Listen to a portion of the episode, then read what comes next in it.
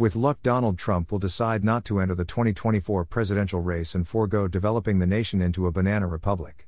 He could, of course, choose to wear a uniform coat with epaulets and ribbons while extolling the greatness he confers upon the public with so little reward, yet the attraction of letting a more representative candidate, a guy with degrees from Harvard, Yale, and our Navy SEAL school, get put down with his withering wit may be irresistible. The nation could do a gerontocratic battle, mono y mono, of two old guys with remarkable few remaining skills in comparison to those they had a few decades ago. Governor DeSantis is one quality candidate, and the nation needs one or more of those. Joe Biden and Donald Trump should enjoy the wealth and satiation of their elder years and allow the nation to find actual quality leadership. The Roman Republic and Empire suffered quite a bit when they had a string of bad leaders. The fate of their nation, like the well being, security, and solvency of a nation, suffers with bad leadership.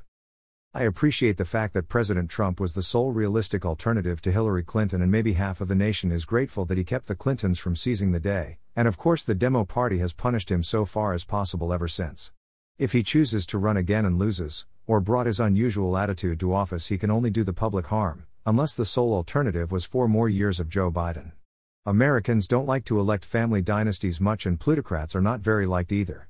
The nation did revolt against the upper class to start with and don't need another one established to wrench progress with an overconcentration of wealth. Intelligent, sober old people are a blessing to the nation, intemperate individuals less so in public office. One may have strong opinions, yet egoism and assertiveness go a long way to give the appearance of a lack of intellect and knowledge. President Biden and Trump each seem terribly afflicted with personal egoism. Trump's is over and Biden's is covert. The federal government needs better leaders. Even an older Ralph Nader would be a better choice.